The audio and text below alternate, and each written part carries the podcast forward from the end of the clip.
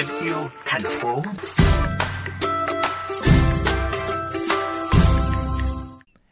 Các bạn thân mến, vào ngày 26 tháng 3 vừa qua, nhiều tỉnh thành phố cùng tắt đèn hưởng ứng chiến dịch Giờ trái đất 2022.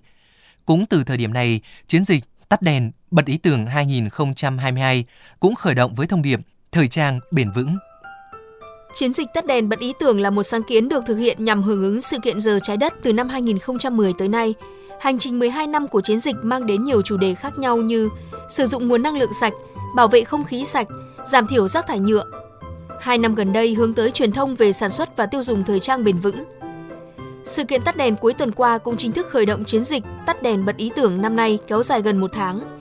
Trong suốt chiến dịch sẽ có các hoạt động thu gom quần áo cũ tại 5 địa điểm ở Hà Nội, gara sale trao đổi quần áo cũ, đấu giá trang phục của người nổi tiếng để gây quỹ trồng rừng, triển lãm online thông tin về thời trang, rác thải thời trang và kết thúc bằng đêm nhạc vào đúng ngày trái đất 23 tháng 4 tới. Bạn Quất Thu Phương, sinh viên năm thứ nhất tại Hà Nội đã tham gia sự kiện khởi động chiến dịch, đang mong chờ tới ngày hội đổi đồ góp phần giảm lượng quần áo bị bỏ phí so với năm ngoái chỉ có một ngày để đổi quần áo thôi thì năm nay tổ chức thành dài ngày để có thể đến đổi được nhiều hơn. Mọi năm là mang đến quyên góp quần áo và ban tổ chức sẽ đi tái chế.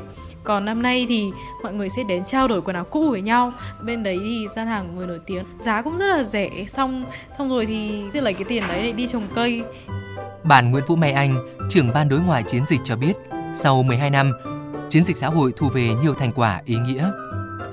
Công nhất của, của tắt đèn là về mặt phương diện truyền thông tức là phải có nhiều bạn trẻ hơn có nhận thức tốt hơn về môi trường về việc là các bạn ấy có nhận thức hơn về việc là mình sẽ bảo vệ môi trường như thế nào và và có ý thức hơn trong cái việc là sử dụng những cái món đồ của của mình nhất là trong hai năm trở lại đây. Và đồng thời thì đây cũng không phải là một chiến dịch chỉ là làm truyền thông không. Một trăm phần trăm lợi nhuận từ cái việc gây quỹ này từ việc làm thu gom quần áo này từ việc bán đồ KOL ấy thì sử dụng để gây quỹ trồng rừng.